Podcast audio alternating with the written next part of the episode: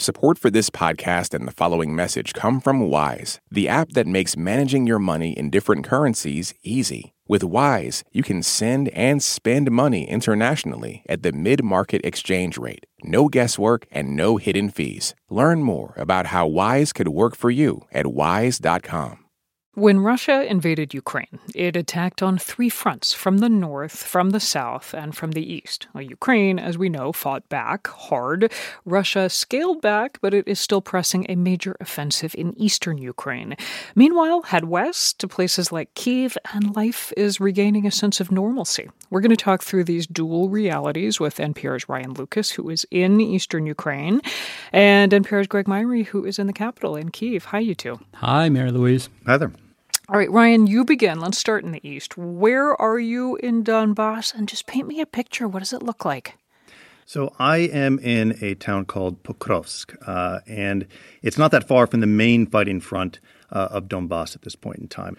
Uh, a lot of civilians here have already fled west. The big Soviet-era apartment blocks in Pokrovsk uh, are pretty much dark at night. You only see one or two windows with lights on in any given building.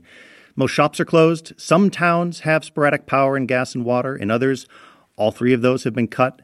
And the war is really an ever present thing here, not in an abstract way. We were woken up our first morning here by a missile strike that shook the windows and doors in our hotel room.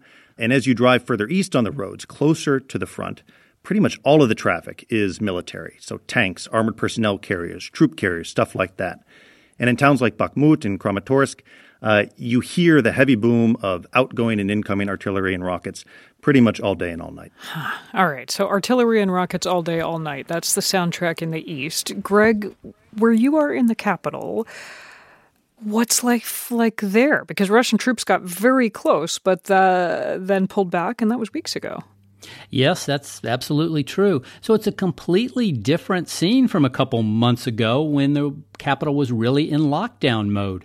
We're having some beautiful spring days. The parks are overflowing with families. Cafes are packed. And yes, we do see some long lines here, but now most people are waiting for ice cream. uh, there are a few signs of war. Uh, soldiers are mixed in with the civilian crowds.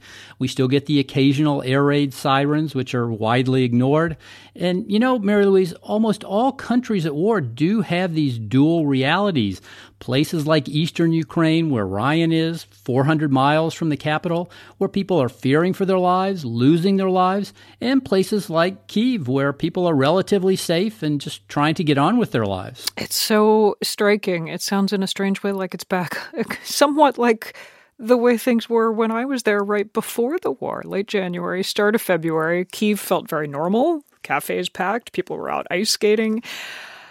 And then when we went farther east, same thing. You heard gunfire. Um, you saw military vehicles on the road. I am curious, Greg, just take me slightly outside Kiev to the suburbs that we heard so much about, like Bucha, where there was just absolute devastation. What does that look like today?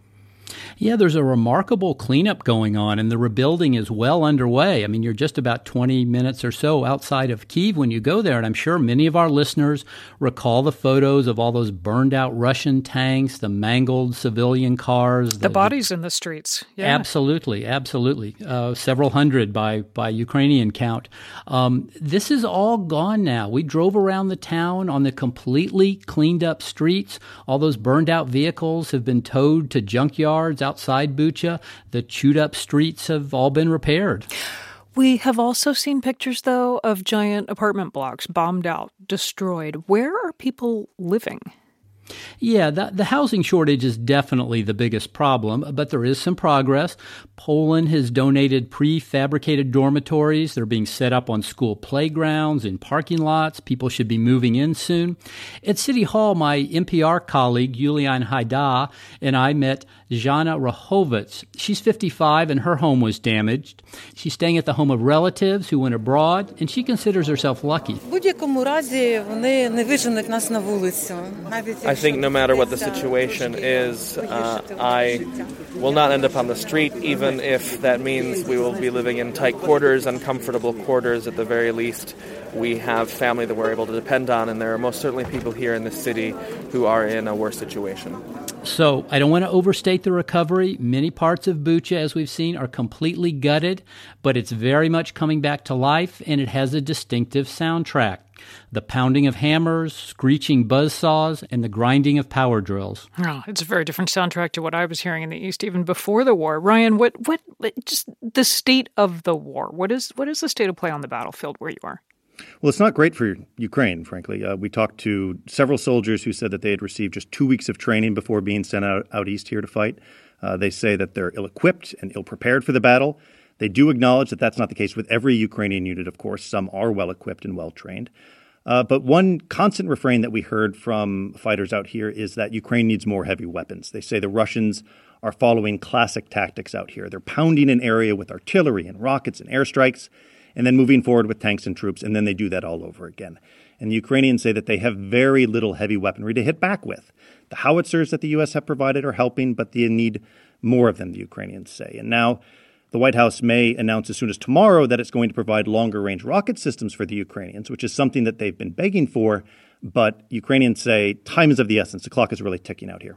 What about just the calculation for civilians, Ryan? The, the should I stay? Do I want to fight for my country or do I go try to get my family to safety? What are you hearing from people? Well, a lot of people here have left. Uh, for those who have stayed, though, things are getting increasingly difficult. One woman that we talked to only gave her first name, Olga. Uh, she said much of Severodonetsk is destroyed. She had just fled the city. Uh, but like many people here, she seemed to have this ability to deal with these horrible circumstances and things that are going on and yet retain her sense of humor. She was sitting in the back of an ambulance waiting to be evacuated when we were talking to her, and the air raid siren was wailing in the background. And as it turns out, her 69th birthday was the following day. And she teased us about it. She said, Where's my cake? Why don't you have chocolate?